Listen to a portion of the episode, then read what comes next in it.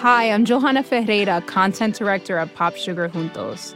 Juntos is all about celebrating Latinx culture, pride, our many intersectional identities, and joy. Thanks to support from Prime, there's so much to get into over at Juntos this month. From conversations with the Latinx minds behind our favorite new movies and resurrected TV shows, to thoughtful celebrity commentary and exclusive interviews with some of the biggest Latin music artists today. And it doesn't stop there. Get more of the music, movies, and shopping you love on Prime. Whatever you're into, it's on Prime. Visit amazon.com slash prime to get more of whatever you're into from streaming to shopping. And get all of our latest coverage at popsugar.com slash juntos. Con amor, Johanna. Hey, this is Scott Galloway, author, professor, entrepreneur, and most importantly, host of the Prop G podcast. We got a special series running on right now called The Future of Work, where I answer all your questions on surprise, the future of work. Questions including what are we missing when we work remotely, or how do we handle work life balance when a major opportunity comes knocking? From the provocative to the technical, we're offering insights you won't want to miss. So tune in to the future of work, a Prop G Pod special sponsored by Canva. You can find it on the Prop G Pod wherever you get your podcasts.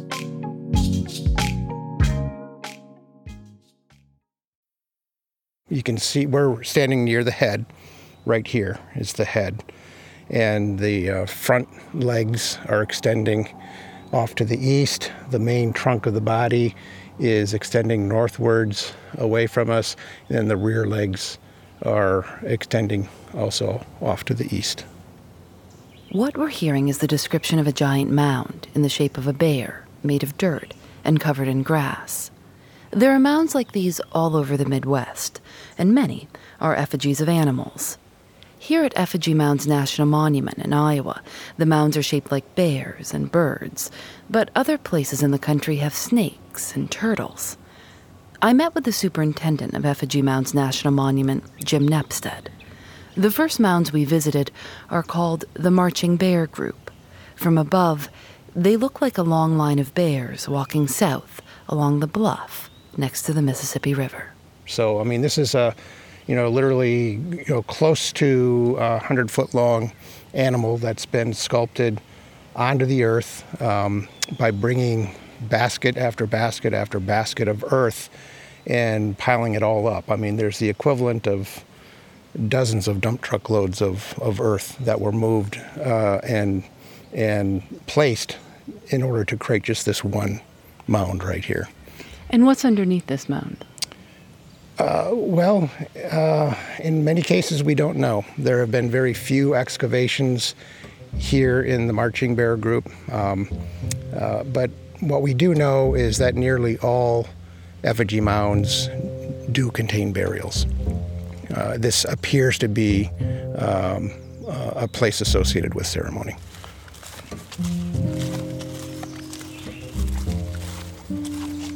Uh, just into the forest. Uh, can't quite see it with all the vegetation here, but uh, uh, there's the ruts of what's known as the military trail. You know, that trace of that old road actually helps explain, you know, why the tribes are no longer present here in Iowa. A lot of people wonder, well, you've got all of these um, spectacular monuments that were obviously built by American Indians. You know, where are the American Indians in Northeast Iowa? They're all gone. Why is that? Well, you know, it's because the federal government removed them. You know, back in the um, back in the 1830s and 40s, uh, literally, you know, packed them up and moved them on uh, to, to, to distant reservations and so on. Um, this military road passing right near this mound group uh, again is uh, an artifact of that era. White settlers moved into the area and started plowing the fields, and sometimes plowing down anything that got in the way. Up to 80% of the mounds and any remains inside them were ground up into the fields. Yeah, and, and that's, you know, that was the fate of, of many of the, the mounds. I mean, there were thousands of mounds throughout southern Wisconsin northeast Iowa, southeast Minnesota, and northwest uh, Illinois. Um, you know, many of them like the mounds that we're seeing here, animal shapes, bird shapes, you know, all, all kinds of other shapes. Uh, thousands and thousands of them dotting the landscape. But um, the rugged nature of the landscape here, uh, the fact that it wasn't ideally suited uh, for agriculture is what protected a lot of the mounds um, in what eventually became Effigy Mounds National Monument. In 1949, Harry Truman signed a presidential proclamation making the effigy mounds in Iowa a national monument and stating that the mounds held, quote, great scientific interest.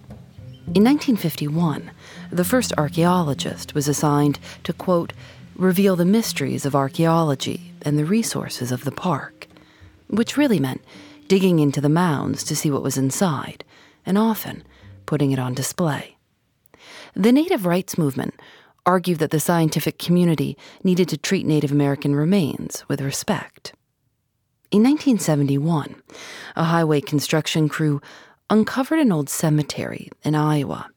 The remains of 28 people were dug up, including one Native American woman and a child. The 26 white people were put in new caskets and reburied at the local cemetery. But the Native American woman and child were boxed up and sent to the state archaeologist. Stories like this started to make national news. By 1989, the Smithsonian reached an agreement with tribes to return some of their collection to any descendants they could identify. They said, when you face a collision between human rights and scientific study, scientific values have to take second place.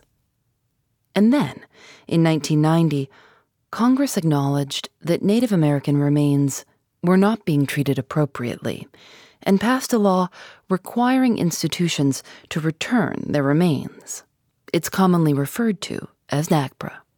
Okay, that's the Native Americans Grave Protection and Repatriation Act, and it allowed Indian tribes to uh, repatriate remains, sacred objects, and patrimonial objects this is Pat Murphy.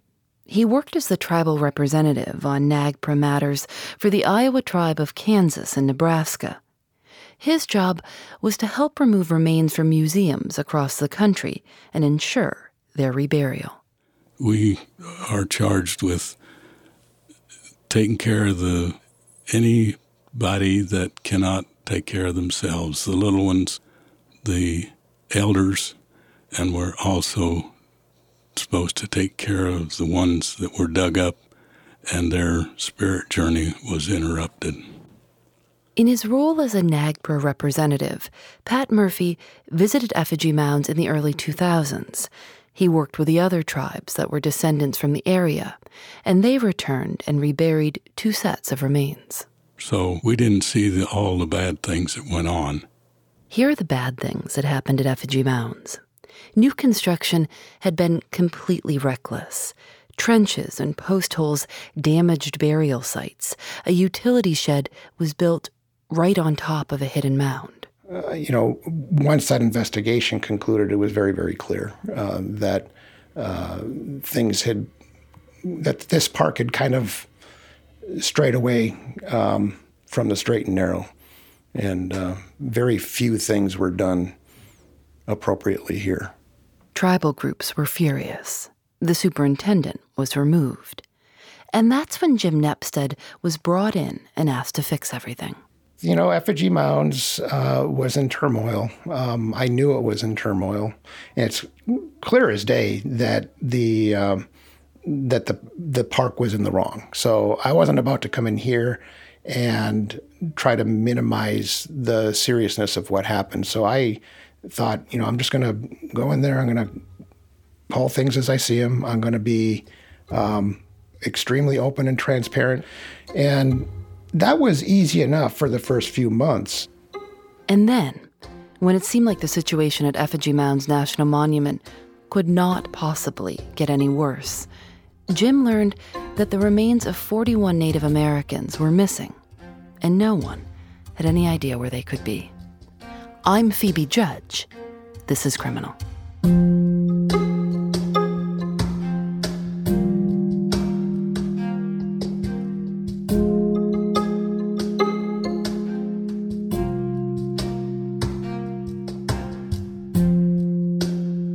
Did you first suspect or discover that something was off at effigy mounds?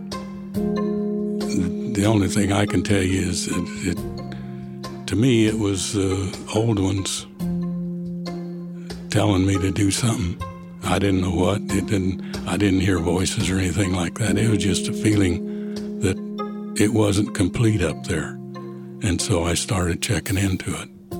In 2011, Pat Murphy, in his role as tribal representative, asked for a full inventory of the remains in the park's collection. He went to a park employee named Sharon Greener. She handled the inventories and asked her to show him the reports from the 90s and early 2000s. It took her a few days to find them. When she did, she didn't give them to Pat Murphy. Instead, she went straight to the new superintendent, Jim Nepstad. And she put this report down on my desk, just plopped it down on my desk, and she said, You need to read this. And then she just walked out of the room. And the report is about an inch thick. It's a big report, but uh, it's organized in such a way that after just about five minutes or so of leafing through it, um, I was seeing all these references um, time and time again um, about remains that had been sent off to the office of the state archaeologist in Iowa City to be studied in 1986. They returned to the park in 1987, and they have now disappeared, and we don't know where they are. And so, time and time again, you know, remains were studied in 86, returned in 87, and disappeared soon after. And, you know, one of my first questions was did anybody tell the tribes about this? Jim Nepstad started making calls to anybody who had been around before his time who might know something. But nobody knew where they were, and they would all shrug their shoulders and say, Look, a lot of smart people have looked into this over the years, and nobody's been able to find them. You're not going to find them. And so I just thought, well, I'm going to have to account for them nonetheless. I'm going to, you know, let our tribal partners know that they're that they're missing. So I started drafting the letter to notify the tribes formally. I mean, you must have thought at this point, give me a break. Like, I cannot, you know, that. Yeah, I mean, in, in all honesty, you know, I knew the situation was bad here, um, but I, I, I had no idea that the park had this kind of a uh, a NAGPRA problem, and and there there were some pretty big lumps under the carpet that were suddenly being revealed. The park had its own law enforcement officer, Bob Palmer. He'd been in the job for more than 20 years. He said he remembered something funny about the park's old superintendent, Tom Munson, taking home a box of animal bones. Bob offered to go to Tom Munson's house and check it out. They'd known each other for a long time. Tom looked around, but said he couldn't find anything. And um, unexpectedly, though, the next day, uh, the uh, the phone rings in Bob's office, and it's Tom Munson. And Tom said, "Well, you know, I've got this box. You might want to come over and look at it." So Bob goes over, and um, Munson produces this box out of his garage, and it has little catalog numbers. And Bob took that box back to the park um, and had them sitting on his desk, called me over to his office and said, Jim, you need to come over here. And I walked in and opening up the plastic bag and peering inside, there's, I mean, I, it's just one of these things that you just never, f- ever forget. It's just like burned into the retinas of your eyes. Um, I looked into the plastic bag and there's this human cranium staring out at me, you know, literally looking out, you know, from the, from the, from the bag. I mean, it just, it, it haunts you. I mean, it's almost like this person's inside this bag saying, help Jim Nepstad and Bob Palmer arranged for someone from the state archaeologist office to come up and study the box's contents. And eventually, um, a few weeks later, we got a final report that uh, no, you don't have all of the missing remains. You've got, you know, a third to a half of them. Jim Nepstad called in outside experts, and they went through every single box and filing cabinet at the park, tens of thousands of records, to make sure that every item on paper actually existed in the building. It's obvious that the remains are not scrolled up anywhere in our collection or anywhere else in the park. They are not here. They are truly and verifiably now unaccounted for.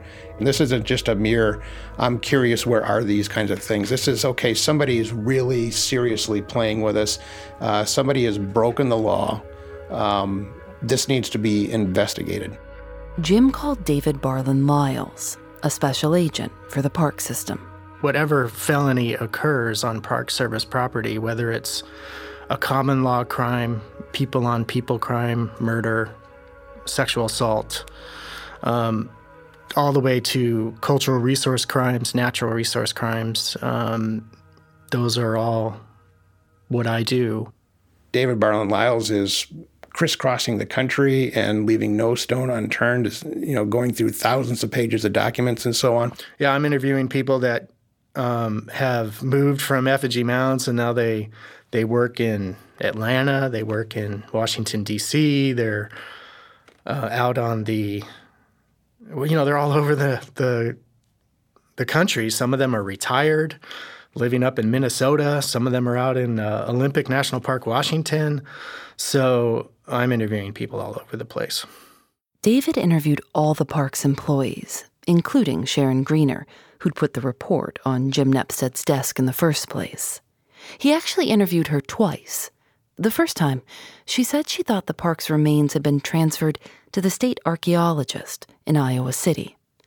But David Barland-Lind had already checked that. It wasn't true. So he went back for a second interview, and her story changed. And she finally told me that indeed she removed the human remains from the museum catalog drawers of, of the park unit, put them into two moving boxes. She created the report of survey all under the orders of Thomas Munson. And she picked up a box.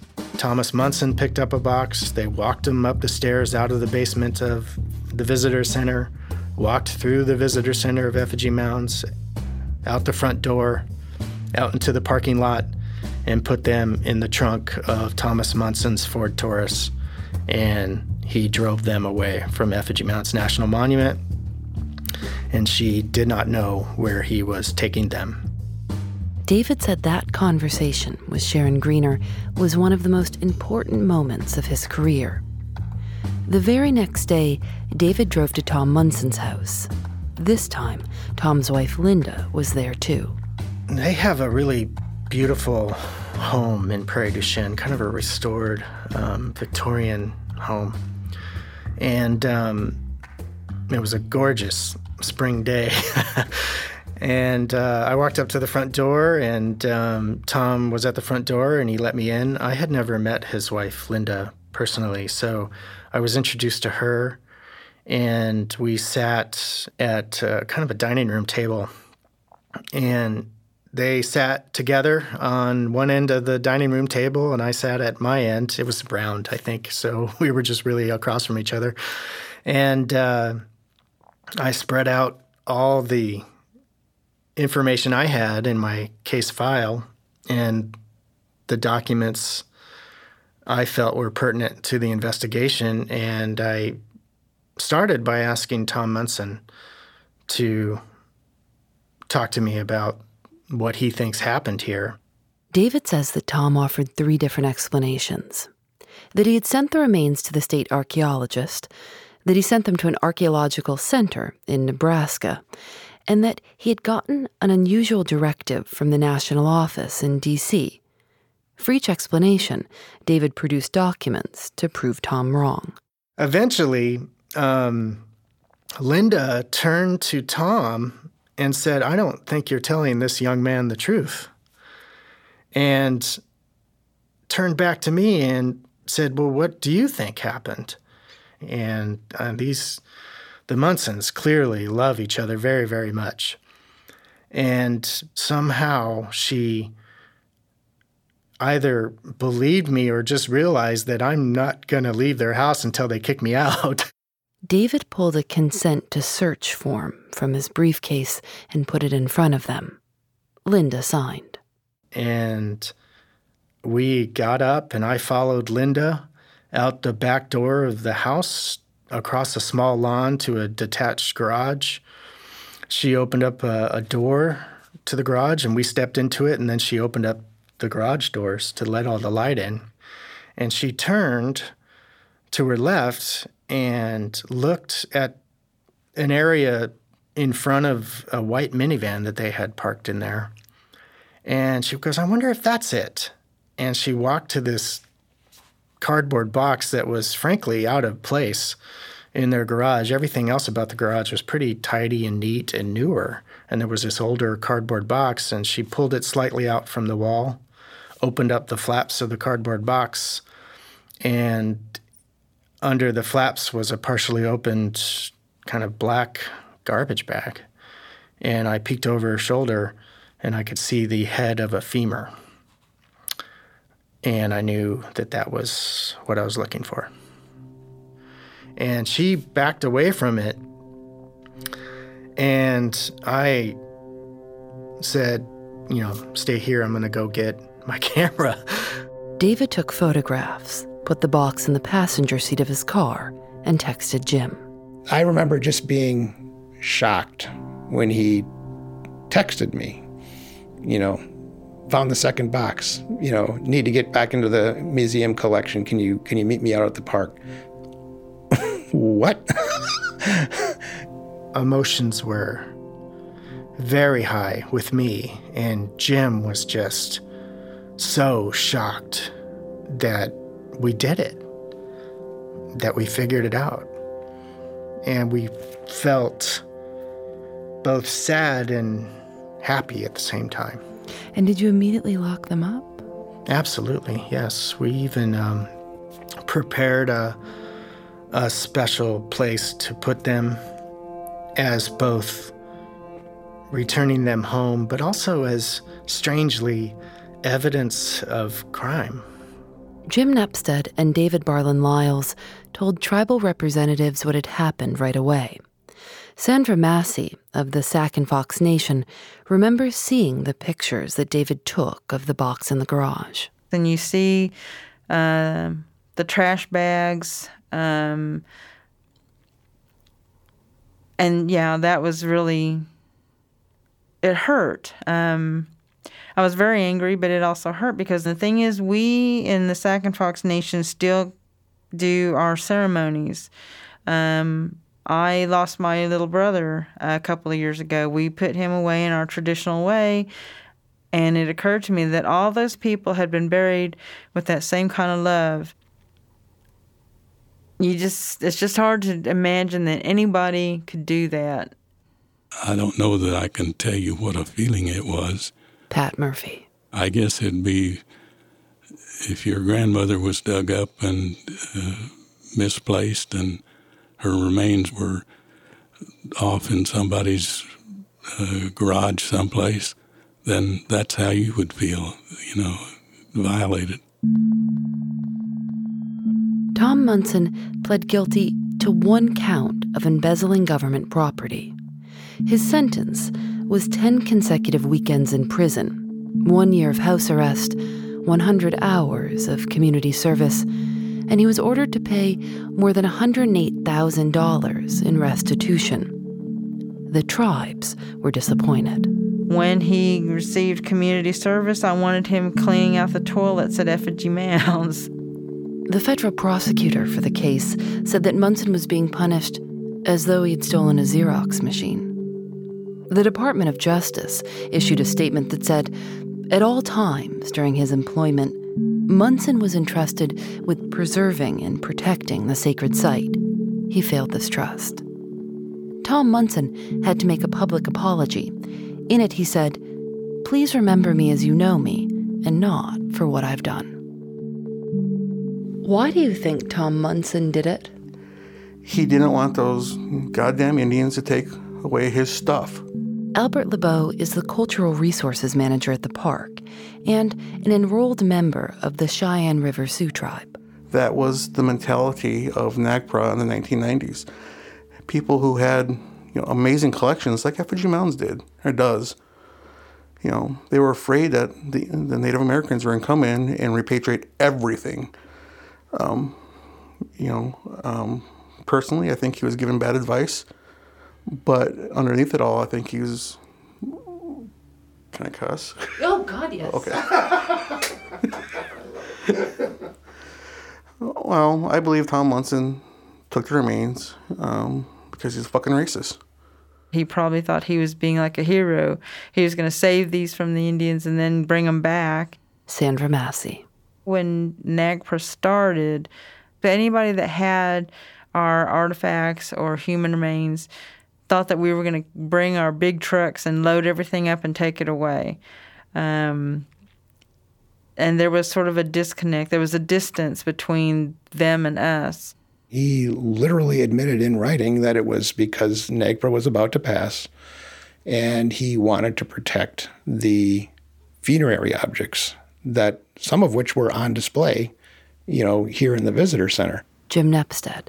And in his mind, the best way to protect the stuff was to make the remains go away. Uh, and if we could uh, eventually get people to forget the fact that this stuff was associated with human remains, then maybe nobody's going to bug us um, and force us to repatriate it.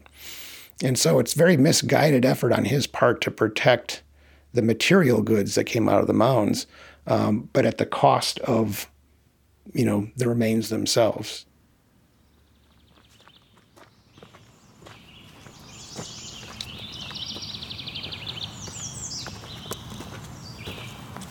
Yeah, this is the last of the bear mounds.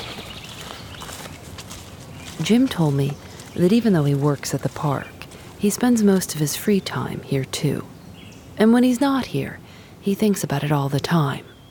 About why the mounds were built the way they were, and about the people who built them, moving basket after basket of dirt from the river to the top of the bluffs.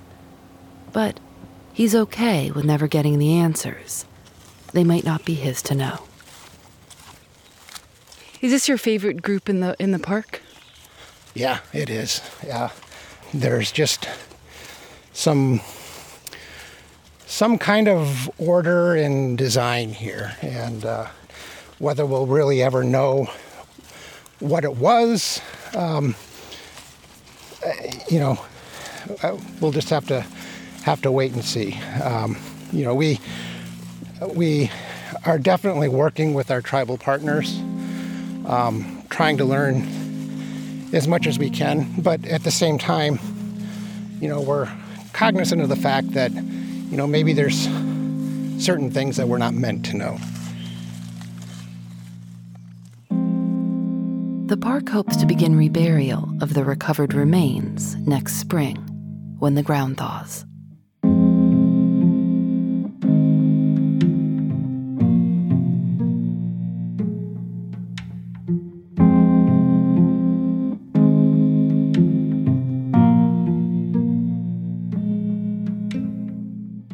Criminal is produced by Lauren Spohr, Nadia Wilson, and me. Audio mixed by Rob Byers. Our intern is Matilde Erfolino. Julienne Alexander makes original illustrations for each episode of Criminal. You can see them at thisiscriminal.com. We're on Facebook and Twitter at Criminal Show. Criminal is recorded in the studios of North Carolina Public Radio, WUNC. We're a proud member of Radiotopia from PRX, a collection of the best podcasts around. Radiotopia from PRX is supported by the Knight Foundation, and special thanks to AdZerk for providing their ad serving platform to Radiotopia. I'm Phoebe Judge. This is Criminal.